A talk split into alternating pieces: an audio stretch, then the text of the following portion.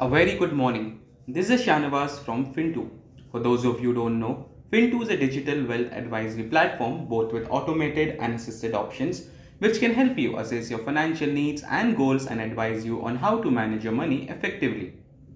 We are back with our daily podcast, Morning Market Notes.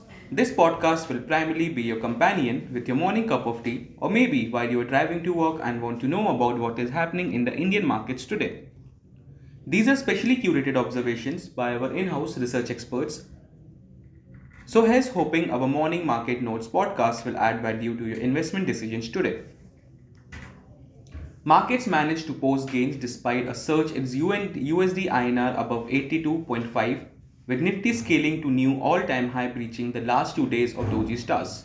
The USD INR is expected to play a critical move in the coming days as weekly closing above 82.6 should open gates for upmove towards 88, which is likely to derail momentum in equity markets. The crucial support for Nifty is seen at 19,200, below which selling is expected to intensify, while 19,600 in Nifty future may act as a significant hurdle. The key area where the ideal market could top out is when India's VIX hit levels 9.5.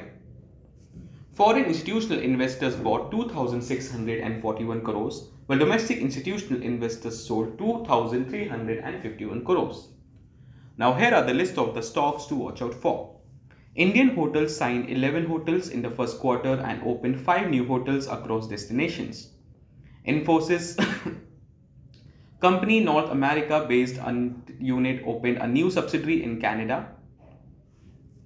JK Cement Company requires 20% stake of Acro Paints of rupees 60.24 crores. Maruti Suzuki Company begins export of Fronx Compact SUV. Dabur Q1 console business including recently acquired Badshah Masala growth seen at 10%.